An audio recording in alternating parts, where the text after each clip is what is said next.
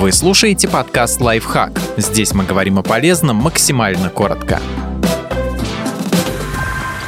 Пять заблуждений о сне, которые могут вам навредить. Избавьтесь от них и начнете чувствовать себя гораздо лучше. 5 часов сна в сутки вполне достаточно. Большинству людей необходимо спать 7-9 часов. Конкретная цифра зависит от возраста и личных предпочтений. Если вы будете спать меньше, то, скорее всего, заработаете гипертонию, увеличите риск сердечного приступа, депрессии, диабета и ожирения, а также нанесете серьезный вред своим когнитивным функциям. Чем больше сна, тем лучше. Согласно исследованиям, постоянный недосып даже после 8-9 часов сна является признаком сердечно-сосудистых заболеваний. Кроме того, ученые установили, что у любителей поспать риск преждевременной смерти был на 30% выше, чем у тех, кто спал достаточно, но не больше 9 часов. Так что это так же вредно, как недосыпать.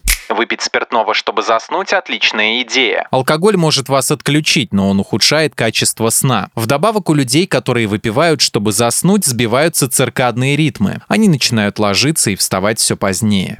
На выходных можно отоспаться. Доспать пропущенное время невозможно. Если вы проспите дополнительно 10 часов на выходных, при том, что по будням спали по 6 часов, ваша концентрация будет такой же, как у человека, который не сомкнул глаз всю ночь. А еще подобный ритм жизни приводит к хроническим проблемам со сном поспать днем полезно для здоровья. Исследования показывают, что у людей, спящих при дневном свете, в ущерб ночному сну увеличивается риск диабета, ожирения и даже рака. Национальный фонд сна США рекомендует спать днем не более 30 минут. Иначе будете потом весь день ходить разбитым и испытывать проблемы с засыпанием вечером.